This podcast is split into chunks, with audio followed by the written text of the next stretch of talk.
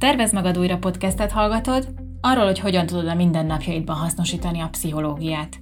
Csekovszki Anna vagyok, pszichológus, és ebben a podcastben érdekességeket, kutatási eredményeket és olyan gyakorlatokat osztok meg, amelyek neked is segíthetnek, hogy kiegyensúlyozottabb és teljesebb életet élj.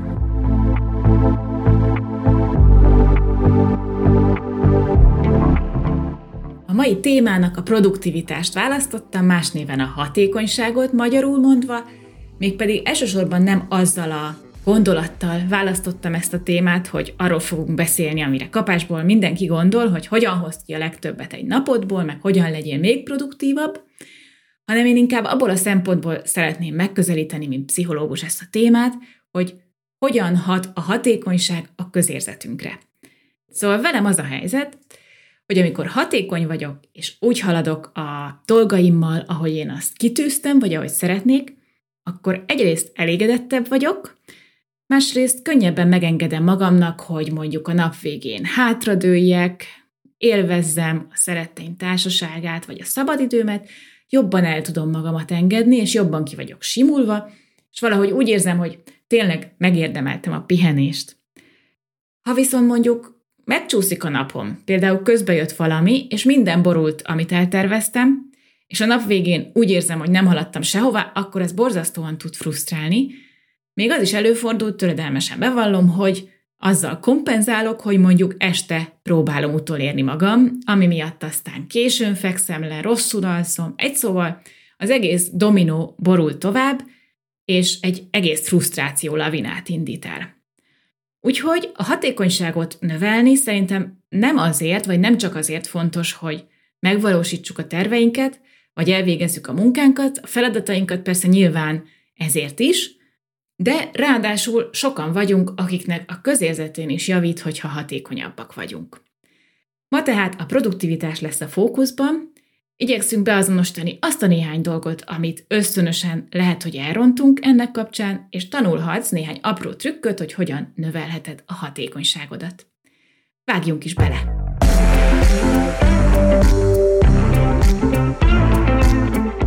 Hatékonyság téma is egyike azoknak a témáknak a pszichológiában szerintem, ami gyakran egészen más köntösben kerül elő a tanácsadásokon.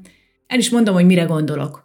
Ugye az emberek általában úgy szoktak megkeresni egy pszichológust, hogy van egy alapproblémájuk, amivel hozzám fordulnak. Mondjuk valaki, lehet, hogy azért keres meg, mert nagyon kimerültnek érzi magát, nem szereti a munkáját, vagy el van akadva egy döntési helyzetben, amiből nem látja a kiutat és akkor az a munkánk, hogy közösen elkezdjük lefejtegetni, kibontogatni, hogy emögött, az alap kiindulási probléma mögött milyen más gyökerek vannak.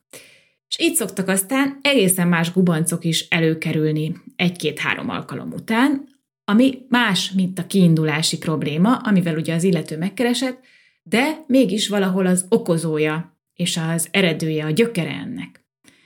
Hogy mondjuk valaki azért nem vált munkahelyet, mert kicsi az önbizalma, vagy azért érzi magát rosszul munkában és magánéletben egyaránt, mert megpróbál mindenkinek állandóan maximálisan megfelelni, meg mindenkinek a kedvében járni, és nem tud nemet mondani. Vagy ilyen az is, hogy valaki mondjuk éppen azért stresszel minden nap és hajszolja magát az állandó túlórázásba és a kimerültségbe, mert nem elég hatékony, nem jól osztja be az idejét, és emiatt állandóan lemaradásban van, mindenhol a főnöke morog, a párja hiányolja, mert nem tud rá elég időt szánni, nem alszik eleget, nincs ideje sportolni, egészségesen élni, és még sorolhatnám. Az a tapasztalatom, hogy a hatékonyság sokkal több embernek az életében problematikus, mint ahogy gondolnánk. Példaként vegyük most egy ügyfelemet, nevezzük Melindának, senki ne vegye magára, ez az első random név, ami most így eszembe jutott. Szóval Melinda azzal keresett meg, hogy segítsek neki egy új szakmai irányt találni, mert amit csinál, azt már képtelen folytatni. Ugyan kívülről nézve nagyon sikeres, és folyamatosan lépked előre a ranglétrán, mégis úgy érzi, hogy a kiégés szélén áll, mert rengeteget dolgozik, és semmi másra nincs ideje.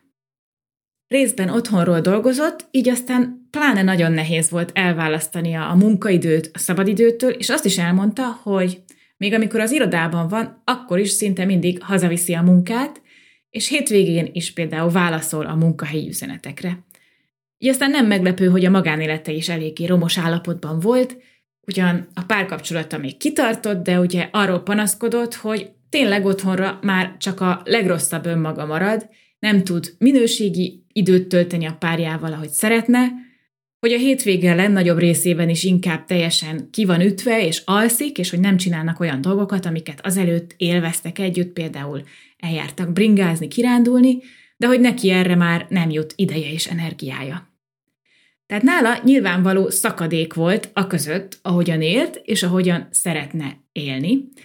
És ilyenkor az egyik lehetőség, hogy ténylegesen megnézzük, hogy hogyan telnek a napjai, hogy kiderítsük, hogy mitől van az, hogy az életét egy nagy pörgő mókuskeréknek éli meg, amiből nincs kiszállás, és emiatt már kifejezetten megutálta a munkáját is annyira, hogy már váltáson gondolkodott, de egyébként ez a munkakör, mint aztán kiderült, eléggé passzolt a személyiségéhez, meg eredetileg érdekelte is, tehát ő is egy kicsit abba a hibába esett, hogy másba látta a megoldást, mint amiben aztán valójában volt. Szóval azzal kezdtük, hogy megnéztük, hogy tényleg mivel telnek a napjai, és mivel tölti az idejét, és ebből a kis gyakorlatból aztán fényderült néhány olyan szokásra, amivel Melinda kifejezetten maga alatt vágta a fát, és gyakorlatilag teljesen kimerítette magát. Ugyanis sokszor olyan szokásokat alakítunk ki, amik nem szolgálnak minket, hanem inkább rontanak a helyzetünkön, anélkül, hogy észrevennénk. És amikor már évek óta csináljuk, és átcsapnak a fejünk fölött a hullámok, akkor aztán vagy fel akarunk rúgni mindent, mondjuk kilépni a munkahelyünkről, szakítani a párunkkal, valami teljesen új életet kezdeni, vagy ami még rosszabb, hogy tényleg eljutunk valójában a kiégésig, vagy akár a depresszióig, pedig lehet, hogy csak a szokásainkat kellett volna idejében nyakon csípni és megváltoztatni. Na ezekről a szokásokról fogok ma beszélni. Az első dolog, amit ebben a kis gyakorlatban felfedeztünk, és amiben tényleg Melinda is gyakran beleesett, és fel sem merült benne, hogy ez mennyire bonyolítja az életét, és főleg a munkáját, mert hogy ez a hatékonyság egyik első számú ellensége a multitasking.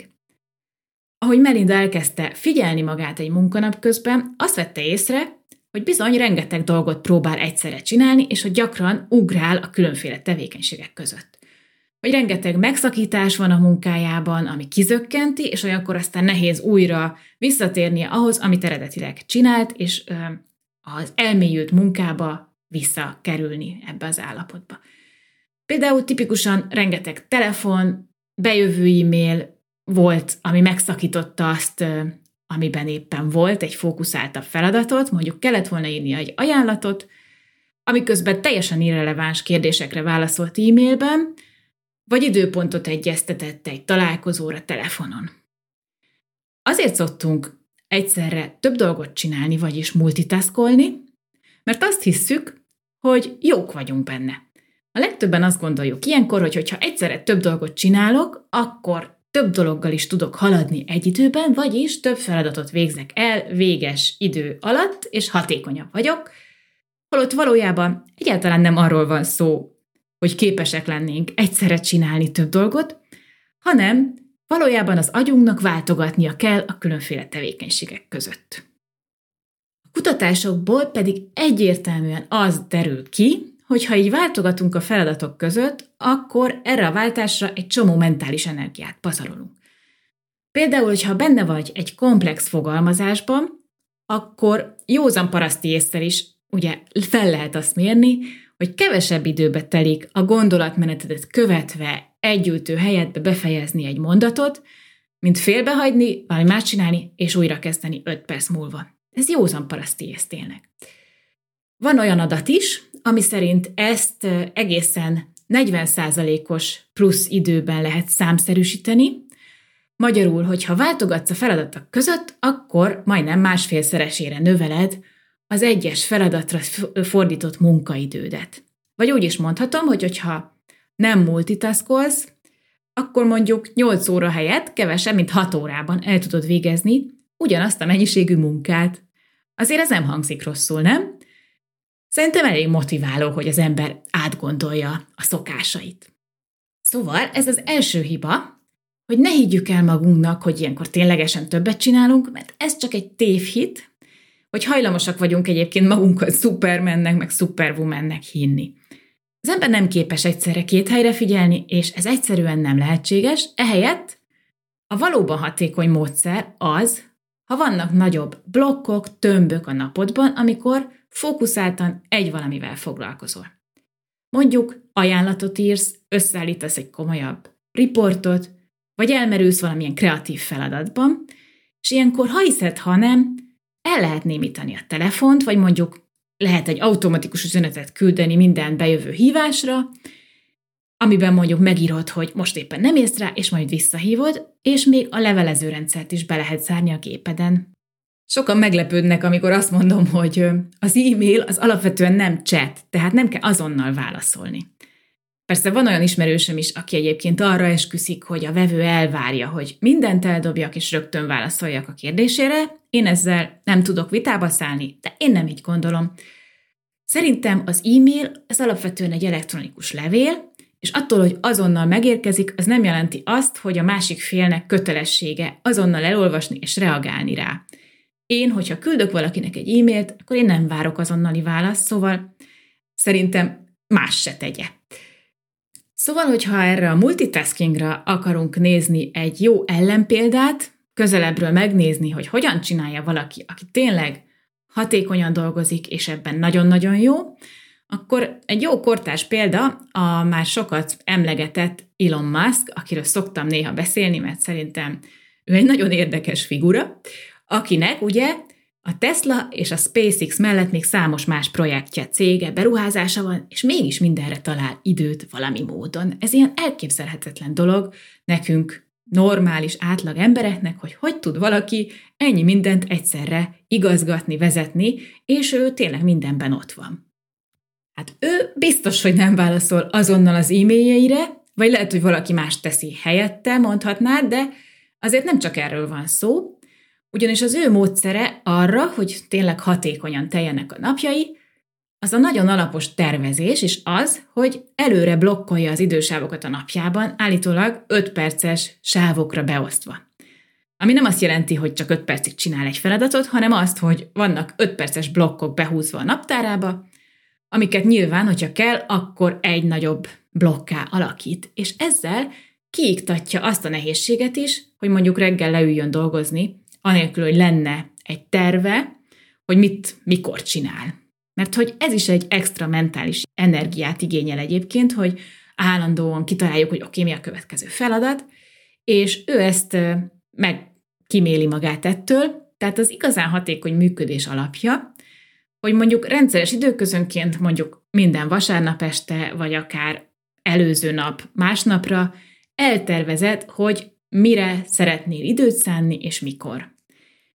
Így egyrészt sokkal nagyobb az esélye, hogy tényleg megvalósítod, amit kitűztél, vagy amit szeretnél, másrészt reggel már nem azzal megy az időt, hogy akkor mégis mit akarok ma csinálni, és hogyan álljak neki. És ezekben az előre kijelölt idősávokban pedig fókuszáltan tudsz dolgozni, és nem váltogatsz a feladatok között, és akár ellenállsz a kísértésnek, hogy mondjuk internetet böngész, vagy nyitogasd az e-mailjeidet. Egyébként Elon Muskon kívül még sok más vállalkozótól is hallottam erről a blokkmódszerről, és megjegyzem, hogy én is így szeretek dolgozni, és az a saját tapasztalatom, hogy tényleg sokkal hatékonyabban lehet így haladni. És ez pláne fontos, ha mondjuk vállalkozó vagy, és magad osztod be az idődet, de akkor is jól jön, hogyha valami munkán kívüli extra projekt van, amit szeretnél megvalósítani, vagy amin dolgozol. Persze emberek vagyunk, és nem mindig működünk tervszerűen, például lehet, hogy éppen valamiben benne vagy, és közben eszedbe jutnak egész más dolgok. Mondjuk, hogy föl kell hívni az állatorvost, vagy az anyukáddal is rég beszéltél, vagy egy teljesen másik ügyel kapcsolatban valami teljesen világmegváltó ötlet jutott eszedbe. Hát erre az a megoldás, hogy én is ezt szintén használom, hogy van egy jegyzettömb az asztalomon, ahova minden ilyet azonnal fel tudok írni. Szóval ez szög egyszerűen hangzik, de nálam ez valahogy úgy működik, hogy ha kitettem a papírra, a jegyzettömbbe, akkor már nem az agyamat nyomja, tehát újra oda tudok koncentrálni arra, amire szeretnék.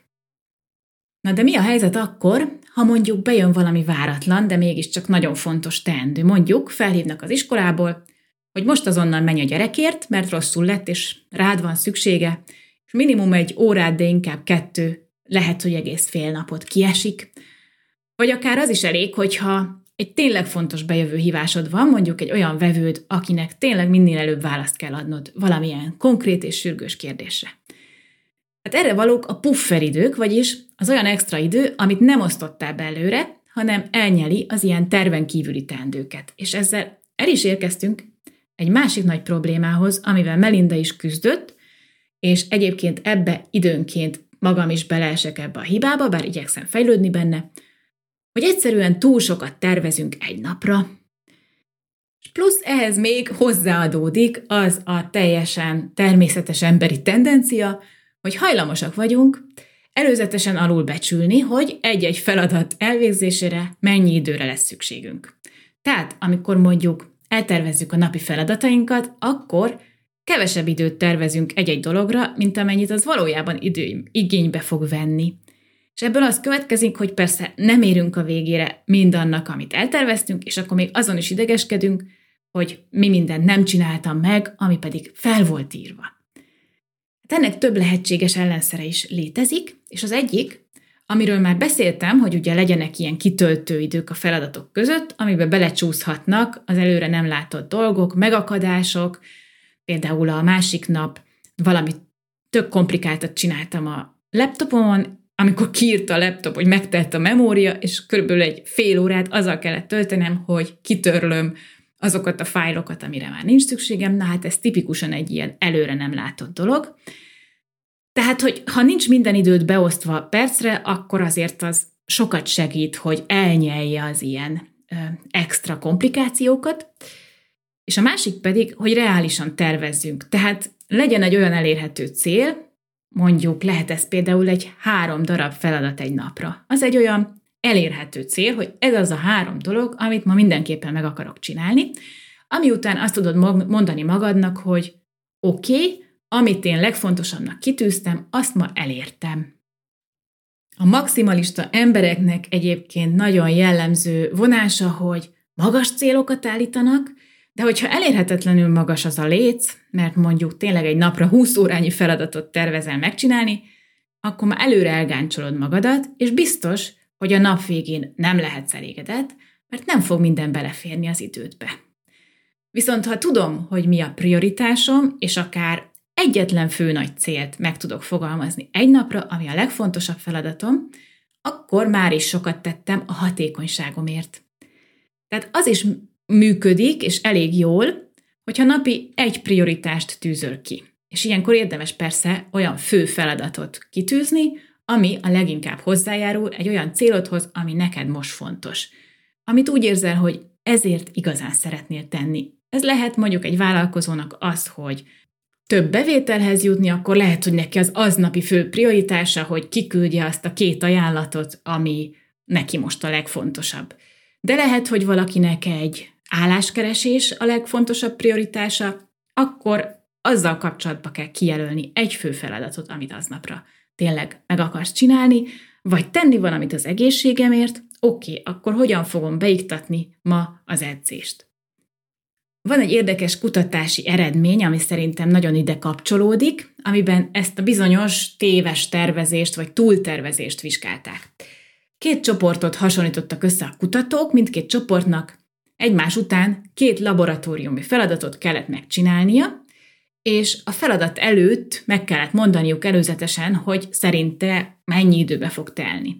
Tehát előre meg kellett becsülniük az egyes számú feladatra fordított időt, aztán megcsinálni, aztán a kettesre fordított időt, és azt is megcsinálni. A kevésbé érdekes eredmény az, hogy természetesen mindenki alulbecsülte előzetesen, hogy melyik feladatra mennyi idő kell. A csavar az viszont ott jön, hogy az első csoportnak az első feladat elvégzése után azt az utasítást adták, hogy visszatekintve erre a feladatra becsüljék meg, hogy így utólag, hogy mennyi időt töltöttek vele, a kontrollcsoportnak pedig erre nem hagytak lehetőséget.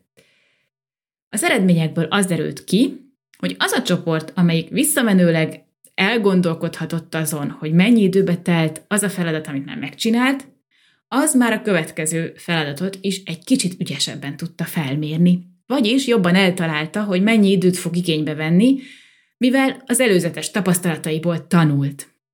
Mi következik ebből? Hogy lehet és tudunk fejlődni abban, hogy ezt a fajta időérzékünket a jövőbeli feladatainkra nézve javítsuk. Mégpedig úgy, hogyha elkezdjük azt monitorozni, megfigyelni, hogy ugye mire mennyi időt fordítunk. Ez pedig azért lesz jó, mert egyre reálisabban fogsz tudni tervezni, és nem fogod túltervezni a napjaidat, és így el tudod kerülni, vagy meg tudod előzni az önostorozást, az idegeskedést és egyéb frusztrációkat. Ha kíváncsi vagy arra, hogy hogyan lehet ezt monitorozni, megfigyelni, tehát hogy mire mennyi időd megy el, akkor készítettem neked egy anyagot, egy egyszerű példával és néhány bónusz időgazdálkodási tippel, amit le tudsz tölteni, a linkjét az epizód leírásában megtalálod. Ha pedig egyébként is a belső kör tagja vagy, tehát szoktál tőlem e-maileket kapni, az extra tipjeimmel, akkor nem kell semmit tenned, a linket már a megjelenés napján el fogom neked küldeni, egyenesen a postafiókodba, ahogy máskor is. Ha pedig esetleg ez az első adás, amit hallasz, akkor elmondom, hogy időnként szoktam írásos, letölthető segédanyagokat, ilyen ingyenes minikurzusokat és egyéb segítséget feltölteni az epizódokhoz, és a maihoz is egy ilyen készült, amiket kérésre küldök, vagy ha már egyet kértél, akkor a későbbiekben is értesíteni foglak az új részekhez újonnan felkerült anyagokról, amiket akár akkor is használhatsz, hogyha mondjuk nem jutott még időd meghallgatni a hozzátartozó podcast epizódot, úgyhogy ezért is érdemes a belső kör tagjának lenni, tehát a linket itt az epizód leírásában megtalálod. Szóval beszéltünk egyrészt a multitaskingról, aztán a túltervezésről, és végül ráncsok le a leplet a produktivitás, a hatékonyság harmadik nagy ellenségéről, ami olyankor szokott bekövetkezni, amikor mindenki mindenféle fontos és kevésbé fontos ügyben téged keres, a segítségedet kéri, te pedig nem tudsz nemet mondani. Például Melindára visszatérve az derült ki még a beszélgetéseinkből, mint fontos info, ami ugye nagyon megnehezítette a napjait, hogy nem csak hogy egy csomó megszakítással próbált zsonglőrködni a munkanapján belül, hanem ráadásul sokszor erején felül vállalt dolgokat, amik aztán a munkaidején túl, még a szabadidejét is sokszor szó szerint felzabálták. Persze a cégnél is, ahol dolgozott, ez eléggé jellemző, vagy mondjuk erésen elvárt hozzáállás volt, hogy ő is, és mindig mindenki álljon rendelkezésre. Ennek egy része tehát a környezeten is múlik, de nagyon fontos észrevennünk, hogy hol van a saját mozgásterünk ezekben a dolgokban. Ha kérésekkel bombáznak, te pedig nem tudsz nemet mondani, akkor óhatatlanul lapátolod ki magadnak a földet egy nagy gödörből, amibe előbb-utóbb bele fogsz esni. Mondjuk ezt most képzeld el úgy, mint egy hátizsákot, amivel mész keresztül a munkanapodon. Minden feladat lehet egy kisebb vagy nagyobb, nehezebb vagy könnyebb könyv, és hogyha csak egyre pakolod és pakolod a hátizsákba a könyveket, mint egy iskolatáskába, akkor előbb-utóbb törvényszerű, hogy vagy megszakad a hátad, vagy összeroskadsz, vagy hogyha elég erős benned az önvédelem, akkor inkább leteszed, és elfutsz.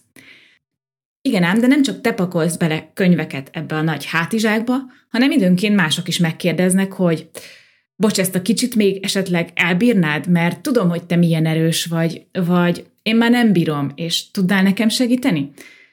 Néha azért vállalunk be mindent, mert ilyen a személyiségünk, és a segítőkészséget valahogy összekeverjük az önfeláldozással, néha pedig azért, mert az legyezgeti az önérzetünket, hogy mennyi mindent elbírunk, és erre nagyon jól ö, rászokott kapcsolódni jó érzékkel a környezetünk, akik számítanak ránk, esetleg még meg is dicsérnek érte, hogy milyen szorgalmasak vagyunk. Ez egy csapda. És ennek egyetlen ellenszere van, mégpedig az, hogy jól megválogatod, hogy mire mondasz igent, és mire mondasz nemet. Azt is jó észben tartani, hogy minden igened egyúttal azt is jelenti, hogy lehet, hogy nem is tudatosan, de valamire meg közben nemet mondtál. Lehet, hogy éppen arra, hogy mondjuk a kedveseddel töltsd az estét, vagy arra, hogy elmenj edzeni. Néha fel sem tűnnek ezek a dolgok, sőt, tévesen azt gondoljuk, hogy nincs választásunk.